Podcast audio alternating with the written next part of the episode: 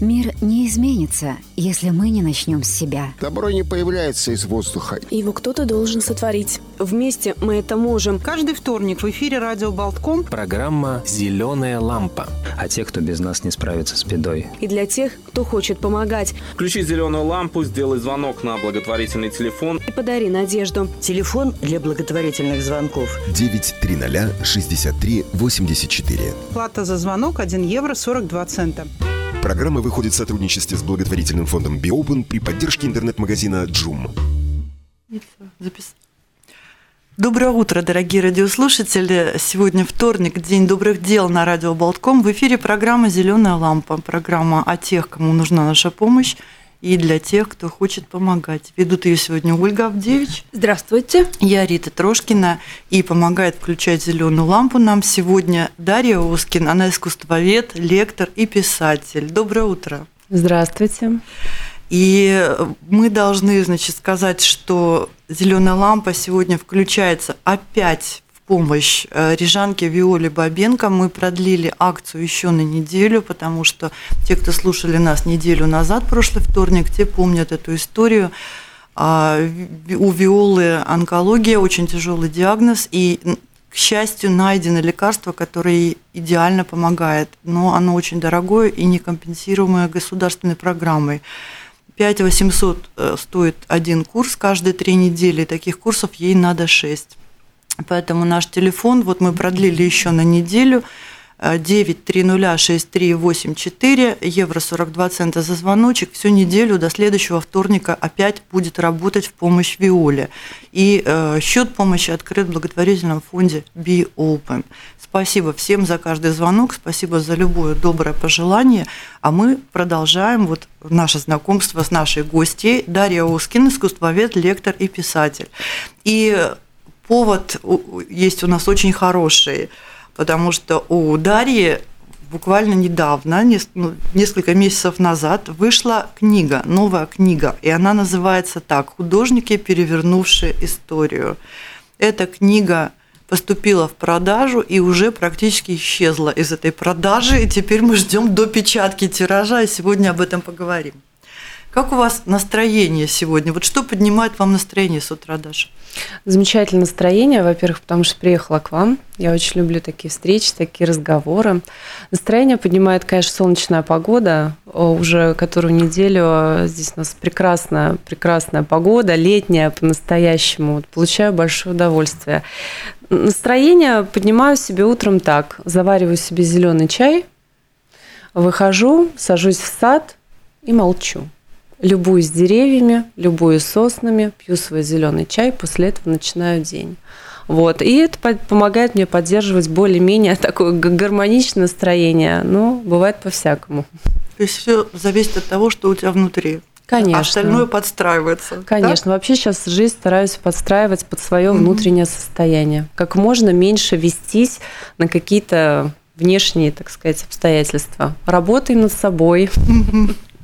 Даша, э, ваша книга называется «Художники, перевернувшие историю». В принципе, перевернуть историю могут э, революционеры, общественные деятели, какие-то религиозные лидеры. Заговорщики. А, вот как художники могут перевернуть историю? Как...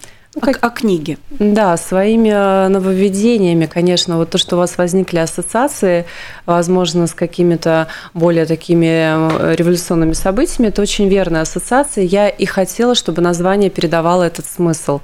У меня был курс эм, по мотивам которого я и написала книгу. Курс как раз-таки был посвящен самым знаковым художникам а в течение, там, скажем, ну, вот периода достаточно обширного, с начала э, Средневековья, с 15 века и до нашего времени. И вот каждые сто лет я выбирала одно имя, по моему мнению, значимое, человека, который эм, своим письмом, своим подходом к живописи совершил вот некое, нечто новое, некую революцию Например, самый главный революционер, на мой взгляд, мой любимый художник, сразу признаюсь, Микеланджело Меризи де Караваджо или просто Караваджо. Да? Это вот как раз-таки Рим, это барокко, это начало 17 века, это принципиально новая реалистичная живопись, да, которая вот пришла на смену эпохи Возрождения. То есть совершенно новый, там очень много театральных эффектов, такая драма драма, постановка. Вот. Я барокко очень люблю, Караваджо очень люблю. Ну, вот он такой э, классический пример. Ну и, конечно, это было сложно выбрать одного человека э, в, столетие. Но, тем не менее, как-то Да вот уж, пришлось конечно. по- постараться. А кто первый? Начали с кого? С Джота. Я, конечно, начала с Джота, с капелла Скровения а, в Падуе. А, Такое очень личное воспоминание, потому что я приехала в Падую, будучи студенткой, а, как-то непонятно, поездами, автобусами я добиралась. Я год училась в Сиене а, по обмену студентами. И приехала из Сиены в Падую. Я все блуждала, смотрела, выискивала эту капеллу. Она совершенно неприметная часовня, такая вот церквушка. И когда я попала внутрь, я пишу об этом в книге, о своих ощущениях, я оказалась как будто в какой-то драгоценной шкатулке. Вот представьте себе, вот это, наверное, врубелевская палитра, ты попадаешь внутрь, и и ты уже вот все, ты, ты, ты таешь в этом, растворяешься, теряешься, поэтому а, капелла Скровени и фрески Джота – это маст. Обязательно нужно посетить для тех, кто увлекается искусством. Вы получите невероятное удовольствие, вам это гарантирую. А до какого периода доходит книга? До нашего времени, до Дэмиана Хёрста, до Мгм. нашего с вами современника. Он сейчас самый, самый богатый художник э, Великобритании, самый богатый. Дэмиан Хёрст. Даша, вот вы сказали, с капелла Скровени э, это маст, это Да, Джота, да? обязательно. А скажем, вот э, как искусствовед, э, если бы вы составляли э, маршрут, да, вот путешествие, вот что еще маст? Много музеев э, замечательных. Ну, Нет, конечно, ваш ли- ваш- ваша личная личное. такая, скажем, э, персониф... персон- Понятно, что их так же трудно выбрать, Да. как и одного художника в столетие, да? Ну, Как вам лично кажется, что нужно обязательно? Ну, я, конечно, свое сердце в Италии потеряла, поэтому все, так или иначе связано с итальянским искусством. Ну, галерея Уфицы обязательно, да, для, для тех, кому нравится эпоха Возрождения, обязательно Боттичелли посмотреть, Рафаэля. Вот галерея Уфицы. Мне очень нравятся а, церкви, э, церкви в Риме, потому что большинство шедевров в Риме это вовсе не музейная история, они спрятаны, спрятаны по церквям. Нужно э, так, немножко почувствовать себя героем романа Дэна Брауна. Код да Винчи. Да, Код да Да-да-да. Винчи, немного так сказать, поблуждать, поискать. Э, Лучшая работа Караваджо, конечно же, в Сан-Луиже де Франчези, это церковь римская, в Санта-Мария-дель-Пополо, это вообще две мои любимые. Потом Санта-Мария-дель Виттория, там работы Джан Лоренцо Бернини. Я вообще Рим тоже люблю, да, конечно, вот э, в Риме очень много вот из этого периода барокко. Ну, музей, наверное, Прада, конечно, тоже обязательно к посещению. Ну, много музеев, вы знаете, у меня такие, наверное, ну вот из последнего очень понравился дом-музей а, испанского импрессиониста Хакина Саролья в Мадриде. Это вот не очень популярное туристическое, такое сказать, направление, да, но рекомендую, потому что очень-очень такая аутентичная атмосфера, много оригиналов, библиотек, и кажется, что ты приходишь к человеку в гости. Даша, вот мы, наверное, должны, интересно очень рассказываете, должны немножко так по, пошире вас представить, о, о вас, да, кто вы, кто вы, что вы. То есть Дарья вообще живет во Франции и в Латвии вот сейчас, в данный момент, да, и бывшая рижанка, которая попала на учебу в Германию. Расскажите, как вы вообще к этому пришли? Вот, вот рижская школьница обычная, да?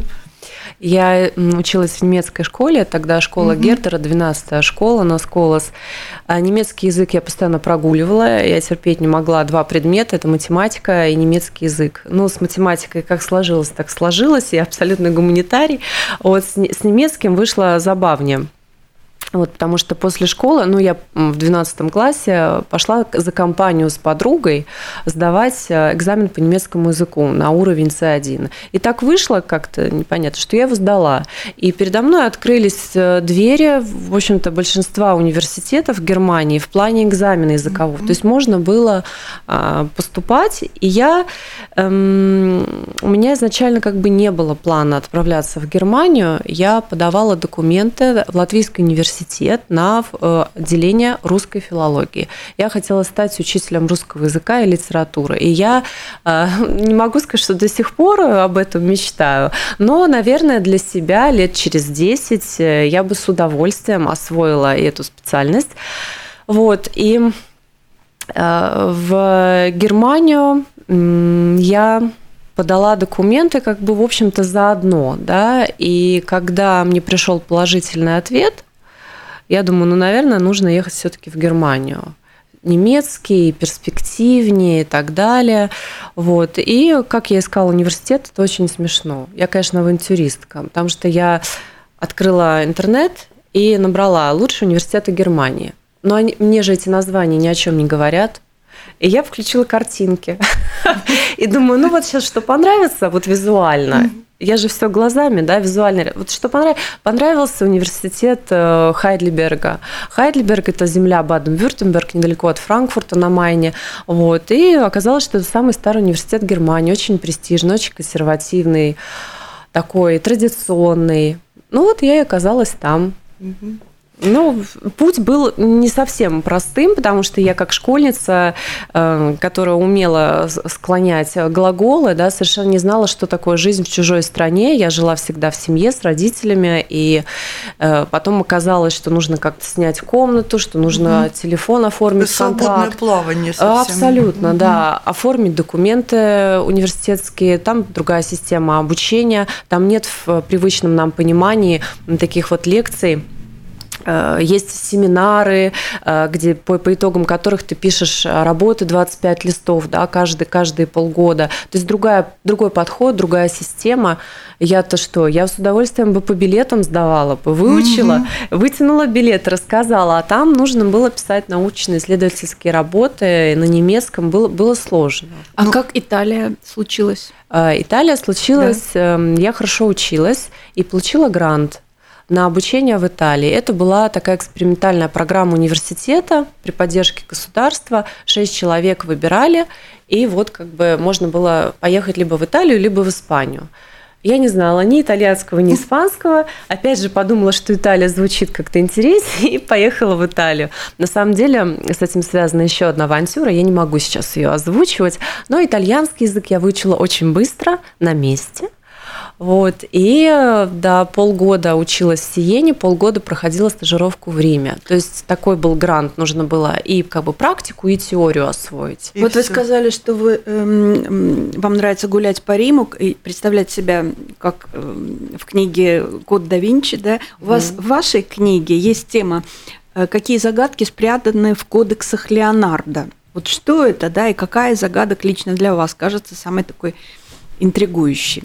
Расскажите. Вы знаете, с Леонардо вообще такая история. Леонардо себя позиционировал как ученый прежде всего, не как художник. Это мы сейчас уже прошествие времени там наделяем какими-то дополнительными смыслами его работу основно. Он был инженером, то есть он хотел развивать, он работал на герцога Милана Сфорцу, и он занимался оборонительными всевозможными сооружениями, придумывал, придумал, знаете, танк, парашют, катапульт, это, ну, такие прототипы.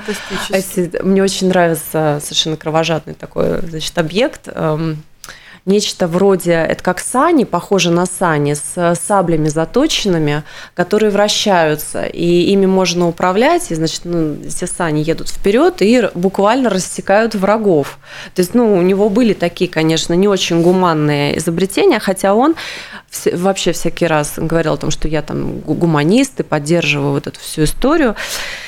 Вот, и что касается его кодексов, да, тут тоже много загадок. Почему? Потому что он был человеком, с одной стороны, очень а, умным, но неграмотным. Он писал с ошибками, он придумал свой способ письма, свои сокращения, и в кодексах записывал все, на свой манер. То есть очень сложно понимать, что он имел в виду. У него для каждого слова было свое сокращение, аббревиатура или еще что-то. Все-таки кодексы – это личные дневники с заметками да, для Шифры изучения. Такие, да, и он э, как бы, может быть, и намеренно шифровал, угу. да, но это, было, это были те записи, которыми ему было удобно угу. пользоваться. А мы сейчас смотрим и пытаемся понять, а что же он имел в виду. Да? Но он хотел защитить свои секреты от врагов, например. Да? Он писал с помощью зеркала, ну, то есть задом наперед писал, и только вот сейчас, если прикладываешь зеркало, можно тогда прочесть вот эту правильный вот, э, ритм. Делал какие-то заметки, да, например, «Витрувянский человек», все говорят, боже мой, витрувянский человек, здесь есть что-то там, не знаю, от Бафомета, еще что начинают наделять какими-то этими смыслами этого несчастного человека. На самом деле Леонардо находился под впечатлением а, трудов Витрувия, архитектора знаменитого античного, и он разрабатывал а, идеальные пропорции человеческого тела. И вот витрувианский человек – это попытка Леонардо создать идеальную модель человеческого тела. И, э, конечно, Леонардо любимая фигура, которую именно вот так, знаете, демонизируют, вот что он вот что-то постоянно прятал, скрывал, да. Нет, кодексы – это его дневники, и э, просто очень интересно то, что он предвосхитил наше с вами время вообще в плане вот этих э, инженерных находок. Вот очень интересно вас слушать, Даша, и просто как Дарья Ускина, она читает лекции по искусству, и в Риге тоже будут лекции, да, и у нее есть созданная ею Международная академия искусства, да, то есть такая онлайн, где из 60 стран, если не ошибаюсь, да. есть слушатели. И один из секретов, не Леонардо, а вот ваш, мне кажется, что рассказываете о художниках как о своих близких друзьях. Вот просто какие-то вот очень знакомые люди, с которыми много времени вместе провели. Ну, я действительно да. с ними провела много вместе времени в библиотеках, в музеях, и они мне уже как родные. Но э, я скажу, что, наверное, самый главный здесь секрет – это искренность. Mm-hmm. Потому что людям очень хочется вообще в наше время искренности. И просто смотреть на тех людей, которые заняты любимым делом, у которых mm-hmm. горят глаза. Это ищут абсолютно все, абсолютно во всех профессиях. И когда мы таких людей встречаем, мы, конечно, хотим с ними их слушать, проводить с ними время, потому что вот этот момент такого ремесла, профессии, он как будто бы начал уходить сейчас. И вот мы пытаемся найти этих людей. И я думаю, что, конечно, популярность, например, Академии – во многом в том, что, во-первых, это как бы не навязано, да, это э, образование, которое человек получает для себя и для души. И, наверное, во мне люди видят вот этого проводника, который что-то для души может рассказать. А разговор для души, он всегда интимный, он всегда немножко такой вот э, на полутонах, да. да. Я не пытаюсь... Э, как-то вот использовать, э, хотя за это меня тоже ругают, академические методы да, в, в работе с, с людьми. Э, потому что, вот, например, мне говорят, а почему вы э, не в достаточной степени используете лексику искусствоведческую? Я говорю, а вы думаете, человек, там, скажем, 50-60 лет, который состоялся в своей профессии, пришел изучать искусство, он хочет вот, вот, это, вот в это все вникать, вот в глубину, да, именно вот этой сложной лексики, еще чего-то. Я говорю, вряд ли он хочет. И люди, конечно, очень благодарны за то, что они могут сделать первые шаги. Тяжело очень начать. Люди думают, что это очень сложно история искусства Где очень найти сложно. вашу академию? Давайте скажем. Она адрес. В, я работаю онлайн, угу. и когда вот опять же путешествую, читаю лекции. Я назвала себя гастролирующим искусствоведом. Угу. А, а где найти? Да, в Инстаграме? В Инстаграме, да. да. Инстаграм, Телеграм, Фейсбук. То есть а. набираешь ваше имя? Да, и там все да, да, да. У вас есть еще персональный сайт со всей информацией? Еще как сайт есть. дарьяоскин.ком. Ну, то есть это тогда просто Google да, подскажет. Да, Книга, да. которая вышла о художниках, да. перевернувших историю, ее можно еще где-то найти? То есть Нет. Уже все. Все. Да? Но, наверное, где-то ближе к осени можно надеяться на. Да, издательство пообещало, что в августе будет угу. опечатан тираж, еще три с половиной тысячи экземпляров, и тогда обязательно будут книги доступны в Риге. Да, и сделаем какую-то встречу. Обязательно. Mm-hmm. Я очень жду встречи с читателями, потому что это, это очень интересный новый для меня опыт. Mm-hmm. У меня была уже встреча с читателями, 70 человек, и мне понравился формат, люди задавали мне вопросы из зала. Mm-hmm. Обычно я всегда в ведущих ролях включаю, как я говорю, учителя и начинаю. А тут люди задавали совершенно разные, необычные вопросы. Это было такое удовольствие. Я вообще очень люблю общаться с людьми. Даша, вот у меня тоже есть разный вопрос. Вы живете во Франции, ваша любовь это Италия, мы говорили о Леонардо. Это есть какой-то смысл в этом утверждении или это какие-то выдумки, что э, итальянцы вот не любят э, французов, э, в том числе потому, что они э, присвоили себе Мону Лизу? Это вообще моя любимая история. Сейчас мы начнем здесь э, вместе смеяться с Моной Лизой веселая. Действительно, вообще не любовь итальянцев к французам лучше всего как раз-таки передается вот в этой истории, связанной с Моной Лизой. Да? А, Джаконда, самая знаменитая картина Леонардо, самая таинственная, интригующая. Ее называли и сфинксом, и демоном, и вообще кажется, что Джаконда наблюдает за вами, если значит, вы там передвигаетесь по залу Лувра, и она пристально следит. Это все, конечно, э, такая романтизированная история. Благодаря, например, Теофилю Готье она была создана. Такая, ну, некий литературный образ mm-hmm. этой Джаконды. По факту ее просто украл в начале 20 века итальянец Веченцо Перуджи, сезонный рабочий, который приехал в Лувр чуть-чуть подработать. И картина ему понравилась. И в понедельник, когда Лувр был закрыт, он ее украл. Зачем украл? Хотел, видимо, перепродать. Прятал ее у себя дома. Говорит, там, пере перепрятывал и под кроватью, и так, и так. Вот. И в итоге самое главное, это, конечно, не украсть, а как сбыть вот этот вопрос нужно решать уже заранее. У меня просто есть такая лекция, самые знаменитые похищения предметов искусства, и я эту лекцию начинаю как раз-таки с этих слов. Я говорю, прежде чем украсть, вы подумайте, что вы будете делать с этим дальше. Все смеются, естественно, снимают на телефон, и потом начинают шантажировать. Я шучу. Вот. И э, Веченцо Перуджи, да, решил в итоге продать эту картину, а кому продать? И он связался с директором галереи Уфицы. Э, директор взял с собой полицию, повязали Веченца, спросили, вы зачем это сделали? Зачем вы украли Жаконду? Он говорит, как? Я хотел вернуть ее на историческую угу. родину, в Италию. Отмазался. Да, и более того, его оправдали, а, приговорили году тюрьмы, но он не сидел. Джаконда с триумфом гастролировала по Италии год. Вот, французы бесновались. Но, вы знаете, сейчас э, сказать там, что французы не любят итальянцев или еще что-то, ну нет, я не думаю. Всегда есть отдельные какие-то люди, у которых могут быть конфликты, но вот по, по большей части нет, потому что все рядом живут, там вот французская ривьера, итальянская ривьера, постоянно люди приезжают, туда-сюда мигрируют, да и вообще там на выходные, и как-то все очень дружно живут. Но, знаете, я столкнулась с таким интересным Э, было интересно, мы только переехали жить во Францию, и я, естественно, сразу же начала искать какой-нибудь итальянский ресторанчик. Думаю, ну для себя, для души, думаю, ну здесь же Италия недалеко, ну, соответственно, наверное, очень много там всяких кафе. Нашла кулинарию, такую, думаю, ну все, вот здесь вот теперь я буду обедать каждый день. И, значит, врываюсь, говорю, бонжорно, и на меня смотрят просто и говорят, вы, вы кто? По-французски. Mm-hmm. То есть вот так вот оказалось, что mm-hmm. во Франции владельцы Иллюзия. да, итальянского mm-hmm. заведения не говорят по-итальянски, mm-hmm. приходится мычать по-французски. Ну, мы хотим немножечко э, прервать тему и напомнить, что наша программа сегодня включает зеленую лампу в помощь э, рижанке Виоле Бабенко. Мы на прошлой неделе собирали ей средства на оплату лекарства. Это жизненно важное лекарство. Буквально речь идет о спасении жизни человека, молодой и симпатичной женщины, мамы двоих детей и двоих внуков.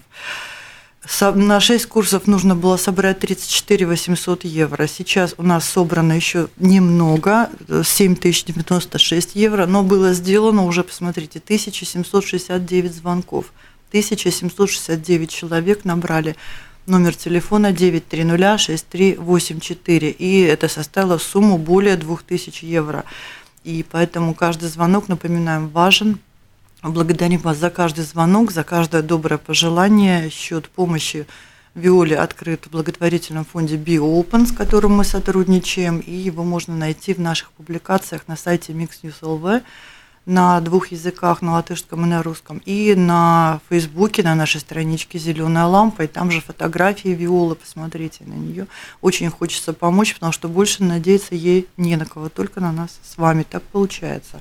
И там вся ее история очень подробно расписана. 9306384. И сейчас, наверное, самое время с нашей гостьей Дарья Оскин, искусствовед, лектор и писатель, напоминаем, да, с нами сегодня. Самое время а, повернуть так, может быть, вопрос э, искусства и милосердия.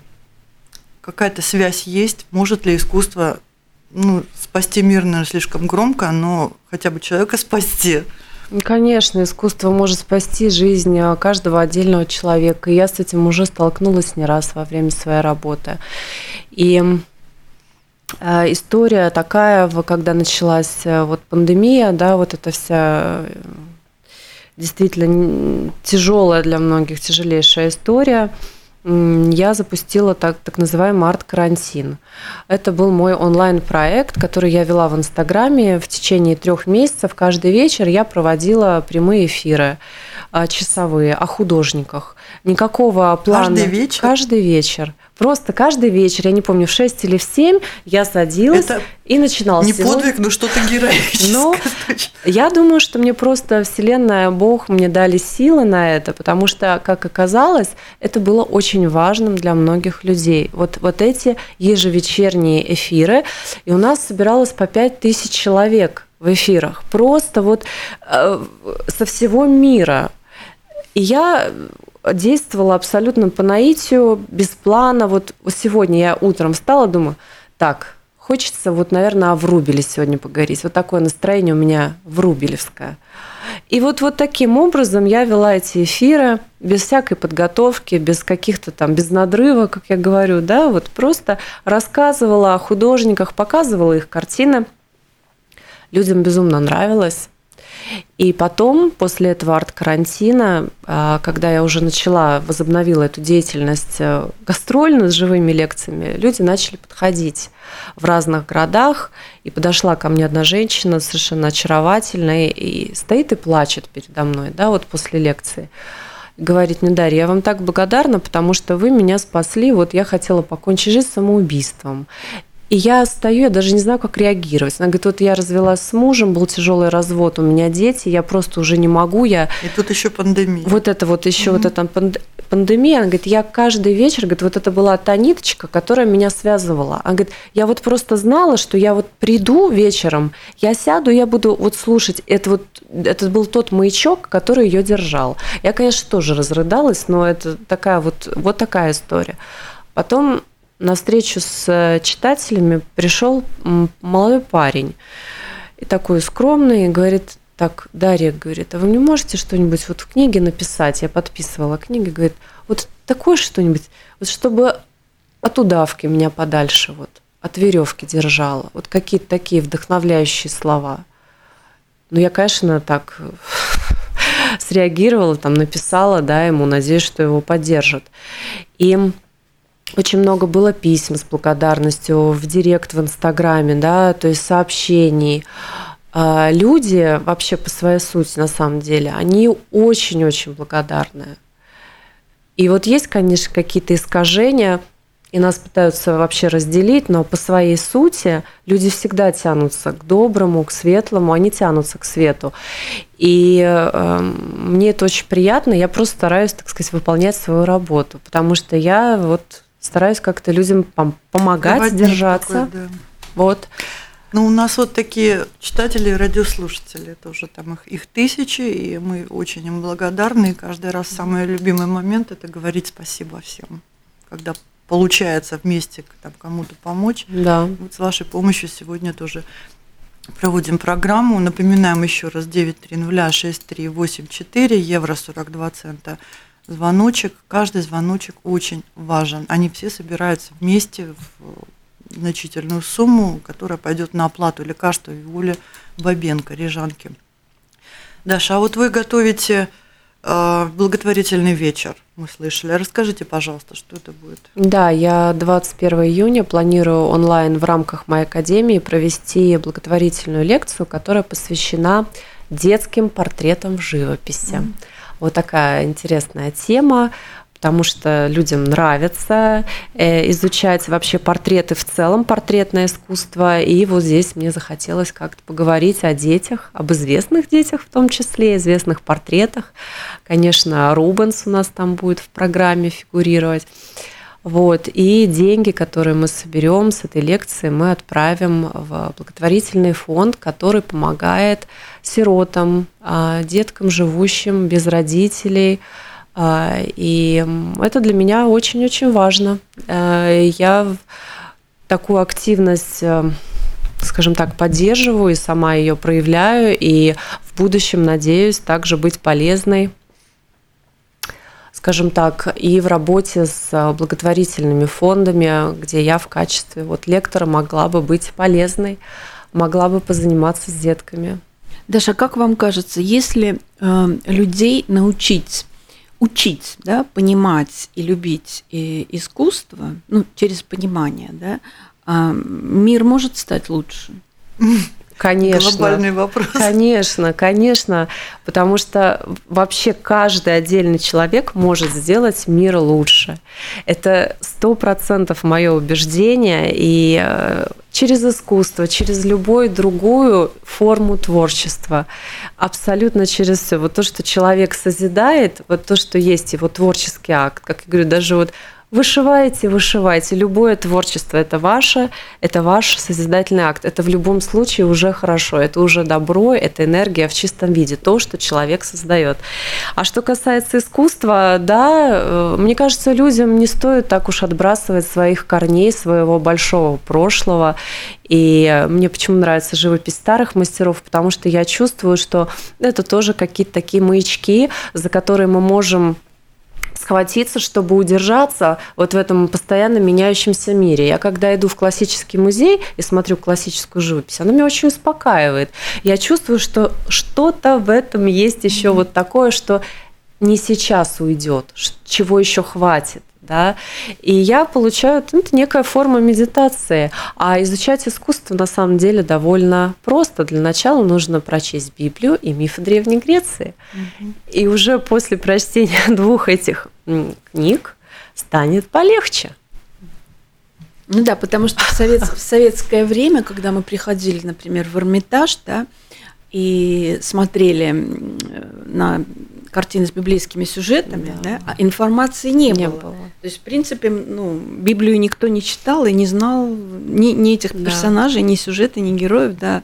Это как Филькина грамота такая. Угу. Да, так и есть. И когда ты знаешь вот эти источники, картины начинают вдруг с тобой говорить в музее. Ты поражаешься, насколько интересные, классные, остросюжетные а, работы. И это можно и детям прививать, вот эту такую через интерес прививать любовь к искусству. Никто не говорит, что ребенка нужно взять за руку там, его а, что-то ему вдалбливать. Нет, найди мне обезьянку здесь, найди мне какие-то фрукты. То есть через такой вот интерес, через игровые методы а, даже взрослые люди, вот сколько людей людей ко мне уже там обращались, писали потом, что вы знаете, нам теперь в музее так интересно ходить, угу. мы собираемся компаниями, и выходной Открывается день... мир, Да, конечно. и мы вот там вот условно блистаем знаниями друг угу. перед другом. Это какой-то новый мир. Угу.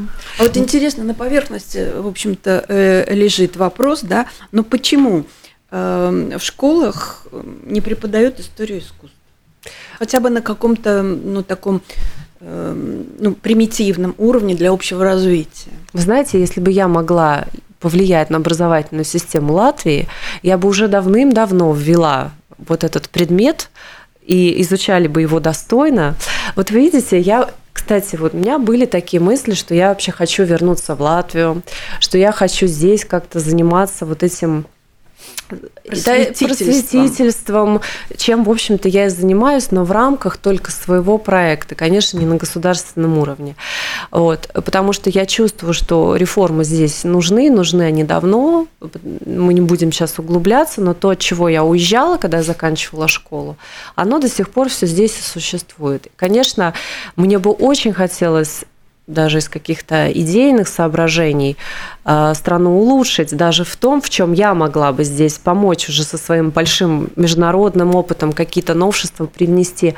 Но я пока не чувствую такой, скажем, поддержки, надобности, кроме своего личного внутреннего Ну, желания. Будем надеяться. Мы должны сказать, что Дарья Оскин, она не, не, не просто там училась в Германии, она еще работала в галереях Италии и Австрии, в венских галереях работала и в аукционном доме Сотбис был такой да, Было, было. момент. То есть у нее опыт действительно очень большой.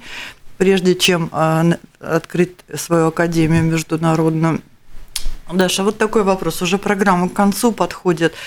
А, Это понятно, что звучит все красиво, там Сотбис, галереи, Вена, там все прекрасно. А, Но это же было, за этим стоят и трудности, и сложности, и там отсутствие какой-то поддержки. Что помогло вам в жизни? Какие черты характера? Мы сводим к тому, что вот человек в трудной ситуации, на что он должен рассчитывать? Какие, как он должен держаться? За что? Вы знаете, когда мне было 20, весь этот путь не казался мне таким Мгм. уж тяжелым. Только по прошествии времени я оборачиваюсь, смотрю, Мгм. думаю, о боже мой, как это вообще возможно, да? Но в моменте когда ты вот, опять же, юношеский максимализм и упорство, и какое-то даже упрямство, э, и нежелание сдаваться, оно как-то так вот было в моем случае. Но я, наверное, просто очень э, упрямый человек, который идет э, к своей цели. Потому что вот когда я оказалась в Германии, было очень, очень сложно. Я работала на всевозможных там работах и мыла посуду ночью, помогала там и официанткой, и кем я только не работала. И я думаю, что просто помогала какая-то вот внутри, внутренний какой-то такой стержень, нежелание сдаваться. Э, Я думаю, что это просто, наверное, качество характера, но над которым можно работать, Мгм. над которым. А вот еще в интервью Мгм. в одном вы сказали, что в жизни возможно абсолютно все, и воображение может привести вас в любую точку. Конечно. Конечно, люди должны мечтать, это понятно, звучит банально. Люди должны в себя верить, и люди должны ам, стараться изменить мир на своем уровне. Вот как они могут повлиять мир, пусть даже маленькими какими-то шажками. Вот то, что вы делаете с зеленой лампой, да? Вот, вот то, как вы идете, вы меняете мир, вы помогаете. И я убеждена, что любое занятие, оно может привести к э, коллективному, очень хорошему результату. И нужно просто вот искусство маленьких шагов и нести как бы свет, любовь и быть э, человеком вот именно несущим вот эту вот любовь. Потому что, как я и говорила, из любви рождается все, что угодно. Это наш самый главный ключ и созидательная сила, которая у нас есть. И вот, дорогие радиослушатели, по поводу созидательного акта, да, мы вам предлагаем совершить сейчас созидательный акт очень легко. Э, 9306384, один звоночек. Вот посмотрите, на этой неделе у нас было 1769 звонков. да? Э, Еще на неделю мы продлеваем. Мы помогаем замечательной женщине, Э, ей 50 с маленьким хвостиком, у нее двое внуков и двое детей. И найдено лекарство. Лекарство эм, Буквально э, ставят да, израильские врачи создали протокол, местные врачи вводят ей это лекарство. Лекарство э, какое-то очень эм, инновационное, революционное действие имеет. Э, Здесь врачи, когда посмотрели после э, двух химий ее снимки, они не поверили глазам, что так На как- 30%. да, что возможно, что возможен такой эффект. Но э, И- на, на каждый прием надо 5 800, семья уже выжата просто э, борьбой, лечением, оплатой медикаментов. И, в принципе, каждый звоночек, он действительно может помочь. И Mix News LV, рубрика «Зеленая лампа», там подробная история Виолы э, с фотографиями семьи, э, там и судьба, и ситуация, и счет э, в э, в Лабдари Басфондс э, Be Open, э, официальный счет, никакие проценты не берутся. Если какая-то компания, юридическое лицо э, сочтет возможным принять участие и помочь, то э, бухгалтерия фонда оформит это как э, льготы для налогообложения. Да, имеют льготы налогообложения. И э, совершенно мы думаем неправильно, когда вот в данной это острая очень ситуация, да, разные бывают, но здесь жизнь человека зависит от денег. Вот сейчас конкретно от денег. Это совершенно неправильно, и мы с вами можем это изменить. Потому что, ну, только мы можем, больше, больше некому сейчас в данный момент. И мы благодарим нашу гостью Дарью Оскин за то, что она вместе с нами включала зеленую лампу, за интересный очень рассказ и за вот эти слова любви, которые прозвучали. Мы абсолютно согласны, и наши радиослушатели тоже с этим согласны. Это бесспорно. Благодарю вас. Да, мы еще надеемся на новые встречи в эфире 9306384. Это наш это телефон помощи. Евро 42 цента за звоночек. Напоминаем его постоянно. Спасибо всем, кто были с нами сегодня. Программу вели Ольга Авдеевич, я Рита Трошкина и Дарья Ускин, искусствовед, лектор и писатель. И следующая программа «Зеленая лампа» выйдет ровно через неделю во вторник в 12 часов. Всего всем доброго.